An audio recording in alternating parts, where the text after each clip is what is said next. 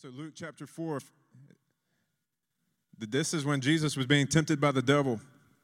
And it says, He, meaning Satan, led him up and showed him all the kingdoms of the world in a moment of time. And the devil said to him, I will give you all this domain and its glory. How can the devil have this domain and glory if it was given to him by Adam and Eve? For it's been handed over to me, and I give it to whomever I wish. Therefore, if you worship me, it shall be yours. Jesus answered him and said, It is written, You shall worship the Lord your God and serve him only. Now, Jesus' answer is, is really interesting because Jesus could have said, I'm going to have all that pretty soon, anyways. But his answer was, I only worship, there's only one person I listen to in my life. That's the Father. That was his answer to that. It wasn't even, no, I'm going to have all that. Pretty soon, I'm going to have that. His answer was, no, I just listen to one voice. It's my Father's voice.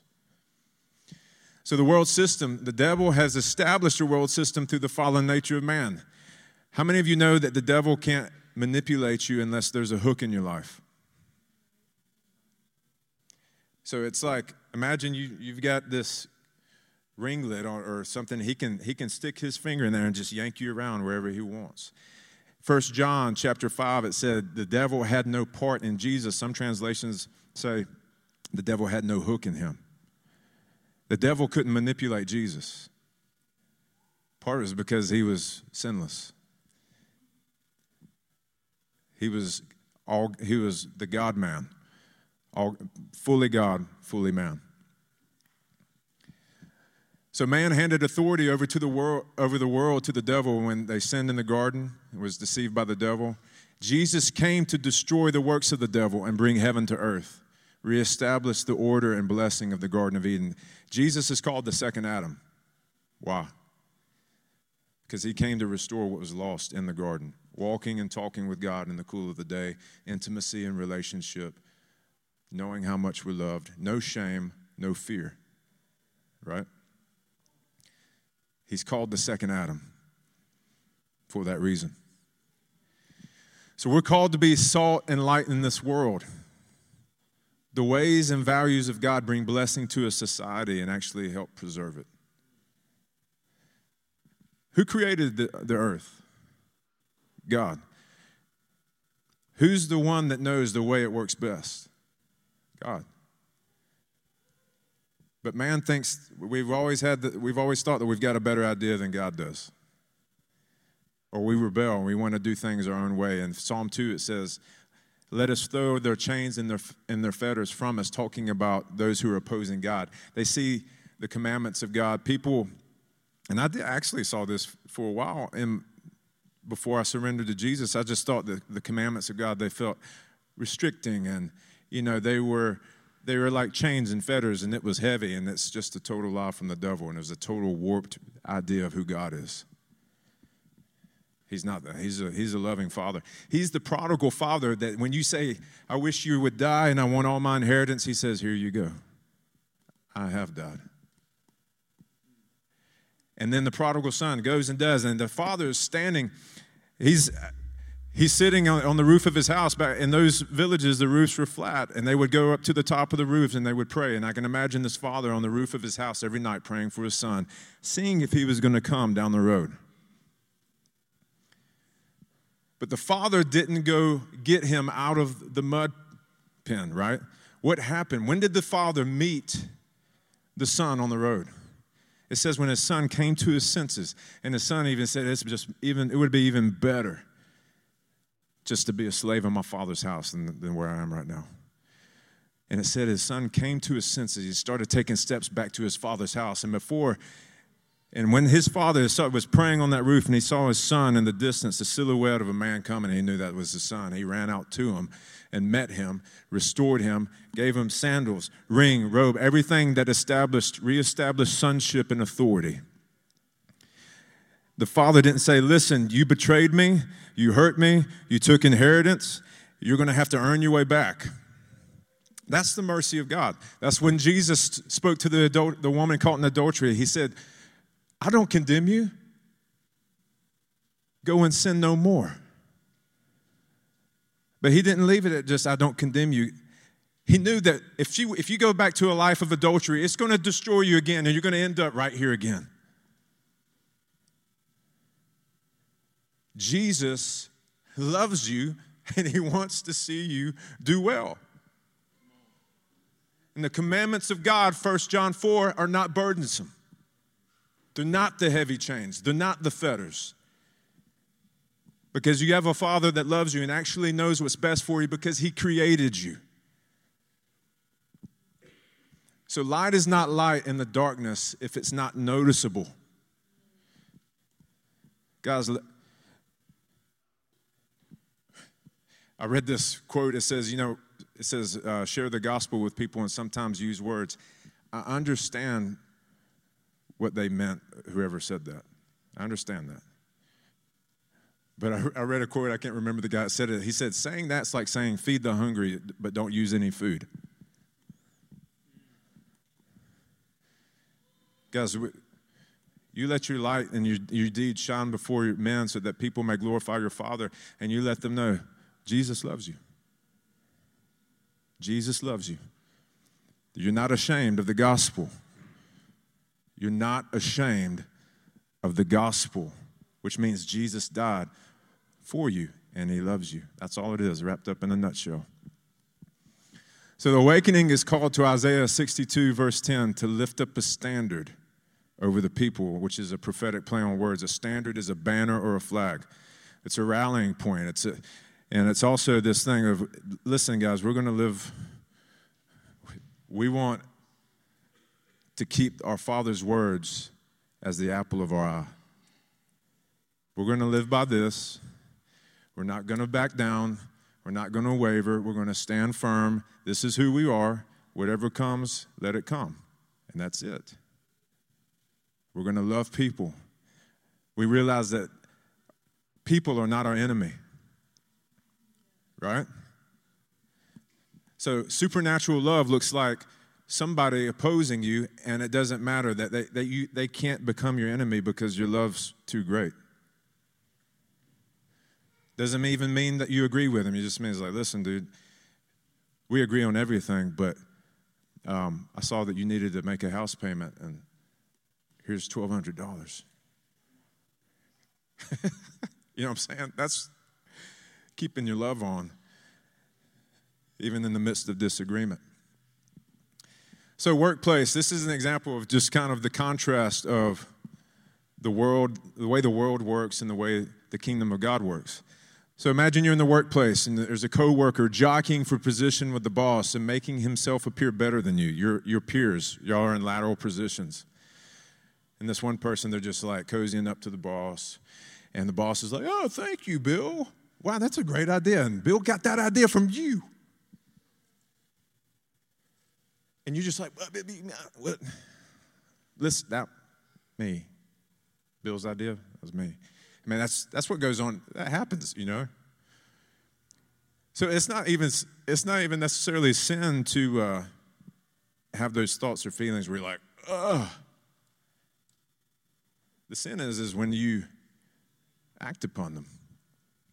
And when you, when you keep denying that flesh, guess what? It gets a little shriveled up. Its voice gets very small and it's got a cough. It's like, wait, look out. look out for yourself. Wait, I can't, you can't even get it out. So, what does it look like in the kingdom? You do what's best for the team. You do what's best for the team. We don't live for the praise of man. I remember I was just telling the Lord, I was like, Lord, I want to live for the praise of man. He says, Have you ever asked me for my praises? I was like, uh, No. But I mean, he's, he had encouraged me and praised me before. But it hit me. It was just like, when, whenever you feel like, hey, God, I'm not being seen or I'm not being noticed, and maybe you want a little, somebody pat you on the back, nothing wrong with that. Somebody encouraging you. God tells us to encourage one another. But what I'm saying is, if that's what you're leaning on, that's what you got to have to feel good about yourself. It's a little imbalanced. And so, what the Lord wants you to know, do is live off His praises of you. God wants to, He wants to hear you, He wants you to know what He says about you. one of the things that we try to do with our kids, we'll see in 20 years how well it works, you know, but we, uh, when our kids do something wrong, we correct them. We tell them why we're correcting them, and then we start speaking into who they truly are. It's like, hey, you know, Josiah, I'll, I'll use him because he's probably would be the least offended if uh, I used him as an example. But when Josiah messes up, first of all, he's, anyways, he may, he may not be the best example. He's pretty repentant. But, but when he does mess up, I do, I do tell him, I, I Josiah, you're a good boy. You are a good boy. God made, you're, you're so tender to these things. And it's, it's like, I don't ever change that. Is that you're kind, you're courageous, you stand up for people. I know that you love me and mom. I know you didn't mean to do this. And we, we know that. But me and mom do care about you. We're all going to tell you, like, where the line is, okay? Yeah, Dad, I'm sorry, but please. please son, please, it's, it's over. You can keep, you can move on. Premarital sex, what does the world say about it and what does the kingdom say? The world says that love is expressed by indulging the desire to have sex. Everybody's everybody has to deal with that, right? I mean, we're about to have some kids in the gay household go through puberty. It's a good thing we got goats. We just we just had one. All right, one, we call it. It's been called sexting in the field whenever, and we just witnessed some sexting this past week between the Billy and, and, the, and the female. But guess what? They know what, there's like, hey, this is a part of sex is about procreation. you know, like, this is, why, Dad, why does that, why is camo built that way and why is beauty built this way? Good question, son. Let me tell you about the birds and the bees. And it's an automatic lead in. They ask us questions. You know, it's just like it gets real, it gets real in the gay house. So but the world says that love is expressed by indulging the desire to have sex. The kingdom of God says love is expressed by abstaining until a covenant has been made by just love looks like valuing and cherishing to do it the way that God has asked us to do it. Now, this is another thing. God created sex, right? You think He knows the best way it should work.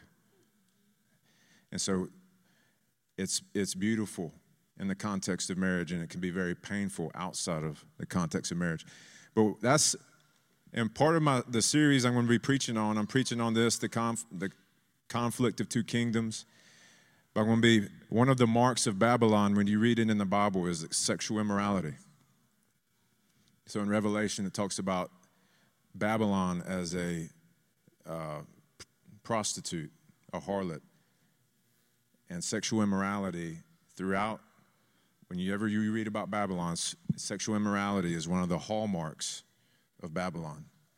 But we're going to get into that another day on why is, why is that? Why is it sexual immorality? Why isn't it lying and cheating? But we'll get into that.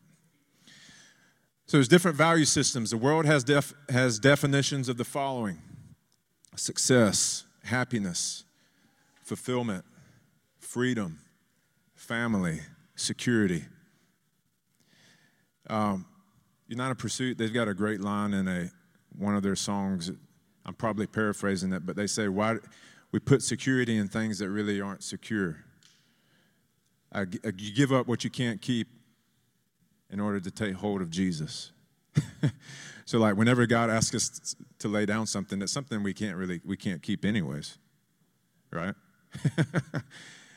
Forgive up what I can't keep to take a hold of you. So we have that's what the, the false security. And Jesus said this was the value of the kingdom. Do not seek what you will eat and what you will drink, and do not keep worrying. For all these things, the nations of the world eagerly seek. But your Father knows that you need these things. But seek His kingdom, and these things will be added to you. Do not be afraid, little flock, for your Father has chosen gladly to give you the kingdom. Is God reluctant in giving you the kingdom? No, He gladly gives it to you. He is, he's just waiting for you to have a basket out in front of Him to catch the kingdom that He wants to give you. We are of a different nation. Did you know that the church is a nation? So you have the, the nations of the world, and then you have the church nation. But you are a chosen race, a royal priesthood, a holy nation, a people for God's own possession. Why? So that you may proclaim the excellencies of Him who has called you out of darkness into His marvelous light. To be a holy nation means to be a set apart nation. You're set apart, there's a difference. These men have walked with Jesus, these women have walked with Jesus. So there should be a marked difference on our life. And he was saying to them all, Jesus was saying, if anyone wishes to come after me, he must deny himself and take up his cross daily and follow me. The cross is an instrument of death. Guys, sometimes we look at it like, I've got to die today. Jesus is asking me to lay this down. If we could just see what was on the other side, we'd just be like, take it. So we, we need Jesus to open up our eyes to say, Jesus, show me what's on the other side of the cross. Because when you see that, you're going to be like, you're going to punt the things of the world. You're going to punt it out of here. But that's part of our growing up in God, is seeing what's on the other side of the cross even clearer. For whoever wishes to save his life will lose it, but whoever loses his life for my sake, he is the one who will save it. For what is a man profited if he gains the whole world and loses or forfeits himself? Woo! Many people gotten saved with that one. The divine confrontation, like I said, we got some, we got some scripture. So, the world cannot hate you. This is Jesus talking, but it hates me because I testify of it that its deeds are evil. So here's Jesus, sweet, kind Jesus, testifying of the evil of the world's deeds. but Jesus had this he had the he had grace on his life that those who had the the ears to hear they would be like you're totally right Jesus, I want to follow you. Now, you also have to realize that when Jesus says these things, there's not an ounce of condemnation in his voice. So, how can you testify of the evil of the world without condemnation in your voice? Now, not everybody heard Jesus the same way. The Pharisees hated his guts, right? So they felt, they were convicted. But instead of changing, they're like, this guy's messing with our system. We're in power. We have like control and praise of man, and we're running things, and we're. But this guy's upsetting our system. They didn't like that. And it was, it was a religious spirit that Jesus was upsetting. And Jesus was saying to them, You are from below, I am from above. You are of this world, I'm not of this world. He, he who loves his life loses it, and he who hates his life in this world will keep it to eternal life. Now, judgment is upon this world. Now, the ruler of this world will be cast out. All right? So, when Jesus died on the cross, judgment and when he came, his judgment was ruled on the devil. It says the devil's already been judged, is what Jesus said. And so, those who believe, when Jesus died, if you want to just read between the lines with me, when he died in those three days in between the resurrection and the crucifixion, I imagine Jesus going into the depths of hell, snatching the keys, says, I've got it back and giving the keys over to us and says, Here, here's the keys to death and Hades. I'm entrusting you with this, with the power of my Holy Spirit until I return.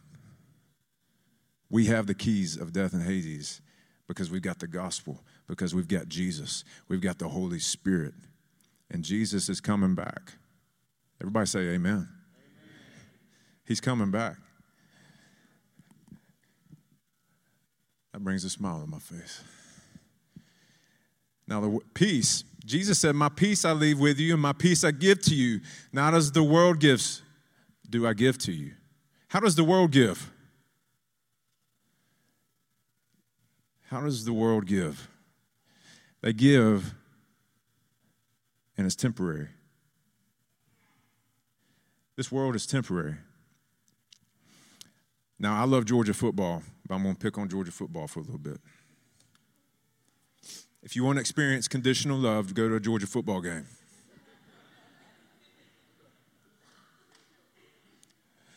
yes, he's going, why are you running that play?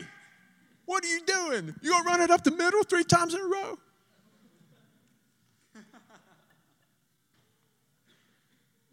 and then, so it's the peace, and so the the world has temporary peace. So maybe you take a drug and you, you're mellowed out for a little while. Guess what? It rubs off. It, you lose the high. Am I right? Maybe you go shopping and you're like, "Ooh, this, I just need to shop." And then guess what? It goes away. I got to do some more shopping.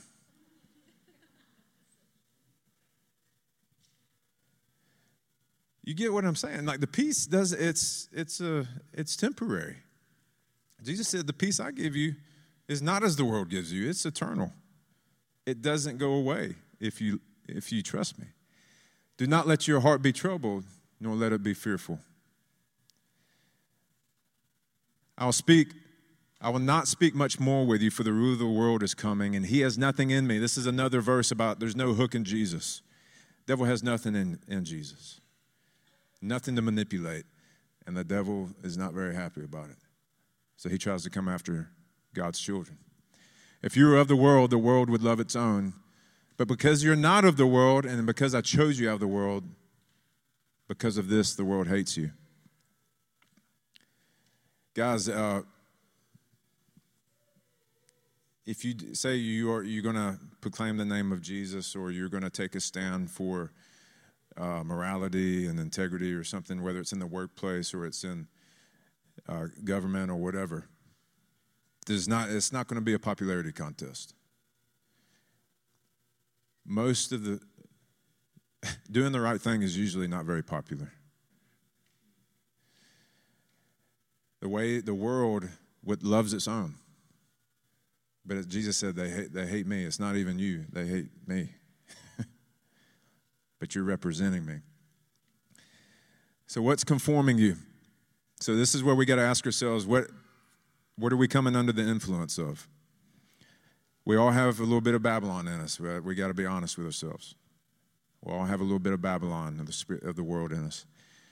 And it's the and Holy Spirit reveals to us at the right time when it's time to lay those things down. Okay, so we don't have to belly button search and all these types of things. But if you're trying, if you're remaining sensitive to the Lord and, and, and, walking with the Lord, and if you get this, if you if you start reading this, it says it pierces between soul and spirit, between bone and marrow, and it's it will show you what's it will create a divide. This is the world, this is the kingdom, and, and you'll know. For those whom he foreknew, he also predestined to be conformed to the image of his son. Look at your neighbor and say, You've been predestined to look like Jesus.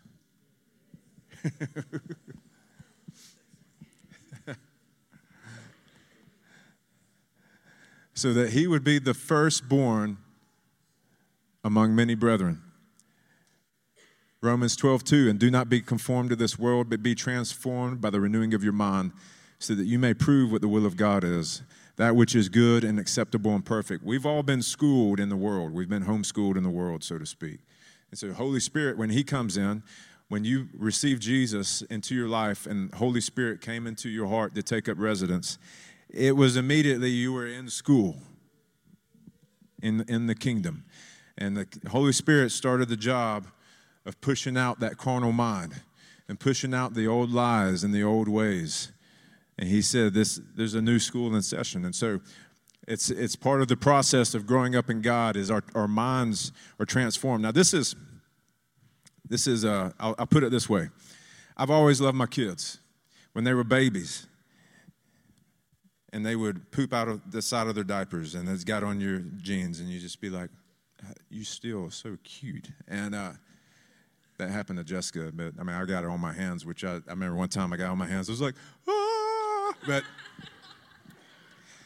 how many dads have used 20 wipes to uh, clean up baby poo?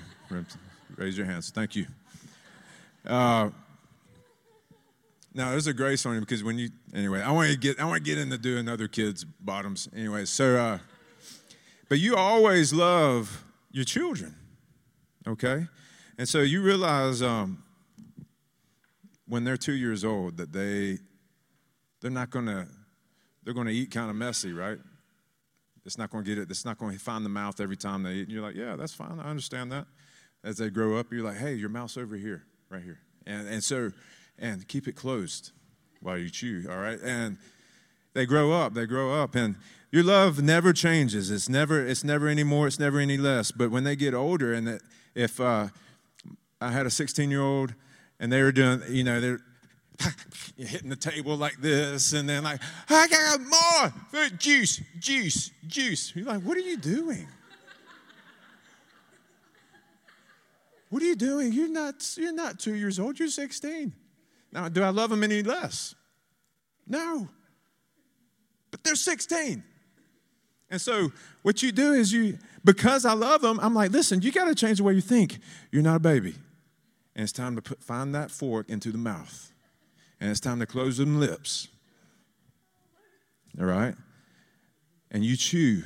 And then you say, hey, when you get down, it's not like tossing the, the, the plate onto the, ta- uh, onto the floor. It's Hey, mom, dad, thanks for cooking. May I get down? Yes, you may get down. Honoring the authority, honoring elders, those types of things. Now say yes, ma'am. Yeah, because they're older than you. It's good to show respect. Lord likes that kind of stuff. And so I've never changed in my love for them. I love them when they were one day old, and I love them when they're going to be 16 and when they're 80 and whatnot, if I'm still kicking. But do you understand what I'm saying? This is so the issue is not does God love you? The issue is are you thinking like him? That's how you grow up in the Lord. And so we're our growing up in the Lord is the transforming of our mind, thinking the way Jesus thinks. That's how we grow up in the Lord. But knowing that, that God loves you should be foundational. And if you don't know that, if you think it wavers, you just need to get those foundations restored. That's what Isaiah 61 is about restoring the foundations. So, wisdom, for since the wisdom of God, the, for since in the wisdom of God, the world through its wisdom did not come to know God. You know, you can't find God in your own wisdom. God was well pleased through the foolishness of the message preached to save those who believe. Woo. It sometimes looks foolish to follow Jesus.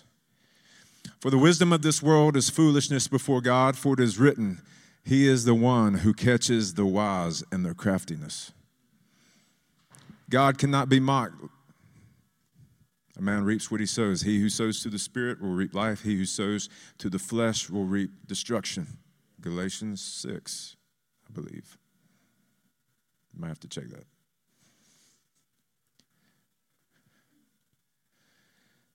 And you were dead in your trespasses and sins, in which you formerly walked according to the course of this world, according to the prince of the power of the air, of the spirit that is now working in the sons of disobedience. So there is a prince of the power of the air, that's Satan. So a lot of the ways that he likes to work is through the airwaves, media, whoever's controlling the narrative, whether it's government, media, universities, whatever. Okay? That's why God's sending people into those mountains Look, there's a need for people who are actually going to preach the news off the facts. There's people who are in, need to be in, in, universities that are living from a, a biblical worldview. There's p- people in media who need to be living from a worldview. Why all this stuff that's being exposed in Hollywood and government, all the sexual harassment, all that stuff, it's the light of God shining in the darkness. I, I, I'm, and it's it's on all Christians. I think he's exposing whatever darkness is there. It's like it's time to get in the light, but he is exposing it. God doesn't, and I'm telling you, when it comes to his children, he doesn't. He takes shame upon his name. So even if it's a Christian that's caught in adultery, he's done it in the past. A prominent TV preacher, whoever it may be, and and people get to say, "Yeah, look at them Christians, hypocrites." God's just like, uh, he, he takes the shame upon himself, right? He did that on the cross and he continues to do it because he said, My son right here, it's worth if this is what it takes to, to shake him and to wake him up, I'll do it, even though it's going to cost me my name. Right? Another thing is God's just so confident in himself, he's like, listen, it's going to come back around. I will, my glory will cover the earth as the waters covers the sea. God's just so confident in himself. He doesn't get shaken. That's why we have a kingdom that's not shaken, right? Our God is a consuming fire. Anything that's, that's temporary, wood, hay, stubble, it's going to burn up. But we have a faith that's like gold, is what Peter says. And gold, you keep burning it, you keep burning it, you keep burning it. Guess what comes out of the fire every time? Gold. You cannot reduce it down, but that's what, that's what our faith is. And so, your faith, whatever is on the outside of that faith, maybe we got a little crusty layer of uh, untrust or fear, whatever. God throws it in the fire, and out comes faith that's pure as gold. Proverbs says, You put the silver in the fire, and up, out comes a vessel for the smith. We want to be like that uh, uh, Micah 6 generation that says he's, he's coming like a refiner's fire. He's coming like a refiner's fire. When we pray for the fire of God, I used to pray for the fire of God because I always, I, I still do, but early on when I prayed for it, I just saw it as like the zeal. It was the zeal of the Lord, which it is. And the Lord said, You know, the, I only have one kind of fire, right? I was like, uh, I didn't. I kind of saw as like you had different types of fires. But he said, I've only got one type of fire because when you pray for that fire to come, guess what I'm going to do? I'm going to remove everything that hinders love. I'm going to remove everything that does hinder the zeal.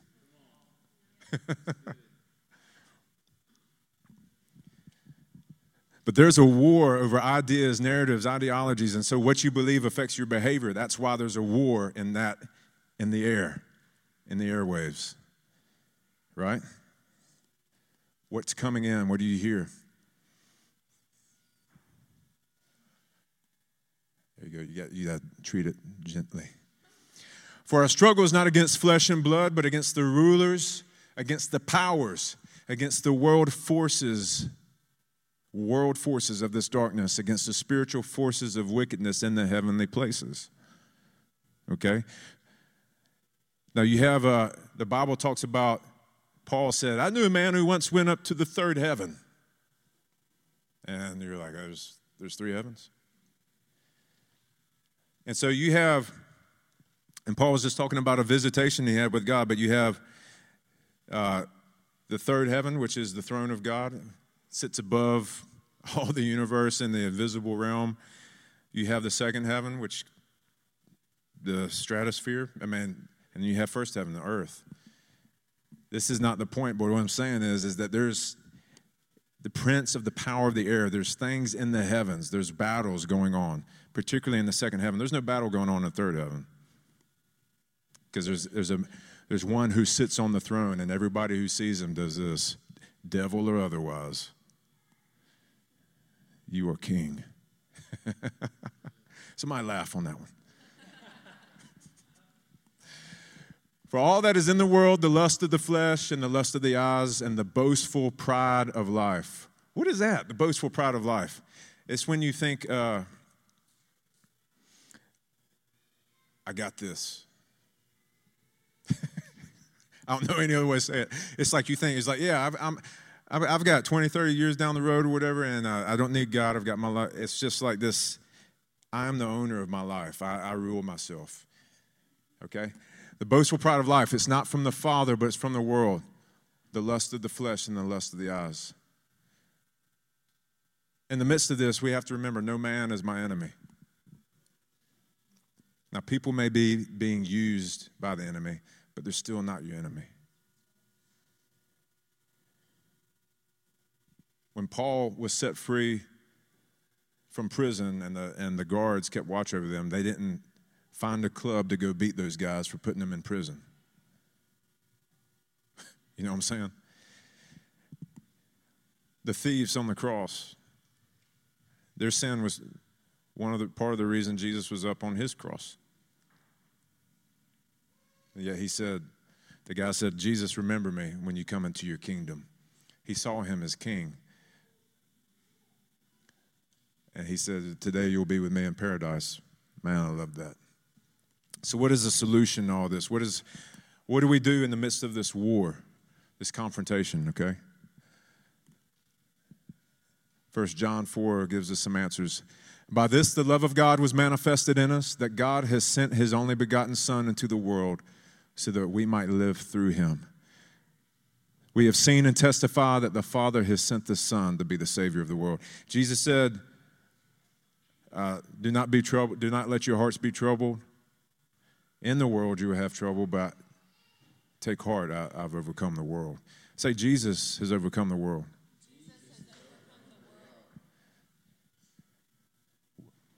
Whatever is born of God overcomes the world, and this is the victory that has overcome the world. Now, those, uh, when you receive Jesus, were you born of God? Were you born again? Were you born of the Spirit? So, for whatever is born of, of God overcomes the world, put your name in there. Stuart overcomes the world.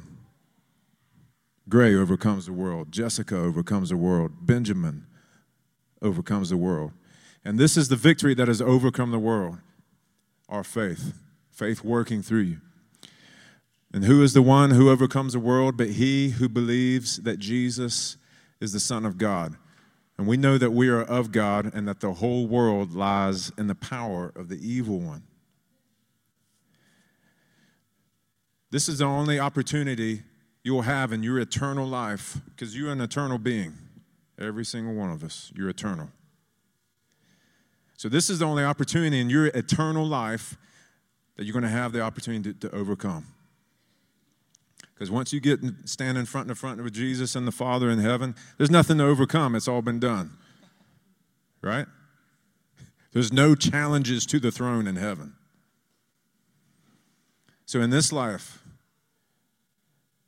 this is where we get to overcome. This is where we get to even store up a reward in heaven based on what we've, what we've been faithful with. God's not asking you to do something that I'm called to do, He's not asking you to do something that somebody else is called to do.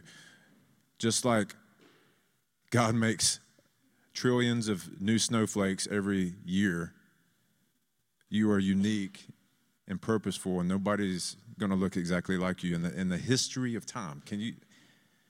I just, anyways. And so you, you have a calling you have a part to play in God's story. But it comes down to Jesus is the Son of God. Will you, will you just stand there with your hand up and just say, Jesus is the Son of God? I'm standing here and I'm not, I'm not to I'm not to back down. I'm not to waver. Whatever comes may be. I do not fear man, but I fear God only. And I do not and I love my do not love my life unto death. And you're to be the generation that shines the light. You're going to be the generation that restores the ancient ruins, rebuilds the foundations. Because the enemies come after the foundations, the foundations of the faith, what the early church was built upon, which was a, a, a sacrificial life where they actually found more on the other side of the cross. they could see way down the road. From they live from an eternal perspective. That's why they is like, yeah, somebody has need, we're going to give it because this is I'm not holding on to this anyways, right? I can't hold on to this. I can't take it with me. Naked I came into the world, naked I depart, right? But you're going to be the generation that holds up a standard. I think of uh, how many of y'all have ever seen the, the movie Glory? About like 1989, Matthew Broderick, Morgan Freeman, Denzel Washington. It's about the first black regiment that served in uh, the Union. They're on this in this battle in South Carolina, and then one of the guys was a he was the standard bearer. He he he had the flag, and he didn't have a rifle in his hand. And it represented their regiment.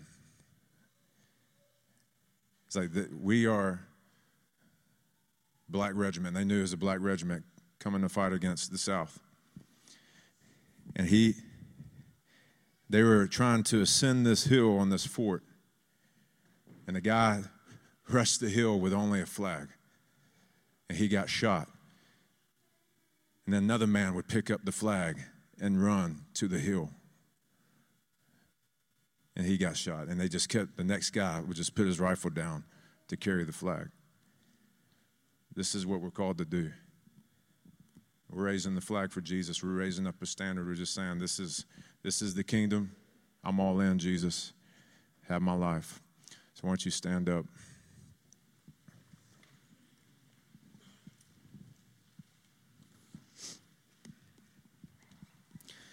Blake, if you want, yeah, come on down.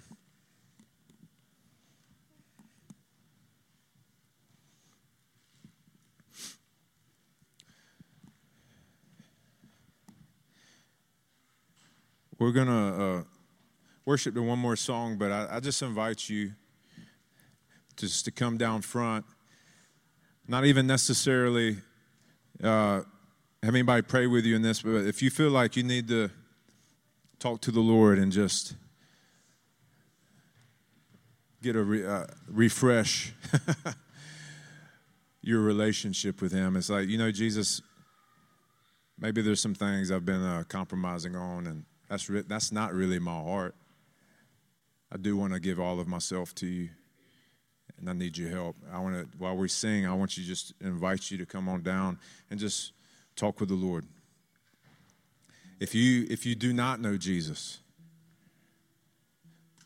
I would love to talk to you about and asking Him into your life. He's nobody, no other God has taken away the sins of the world.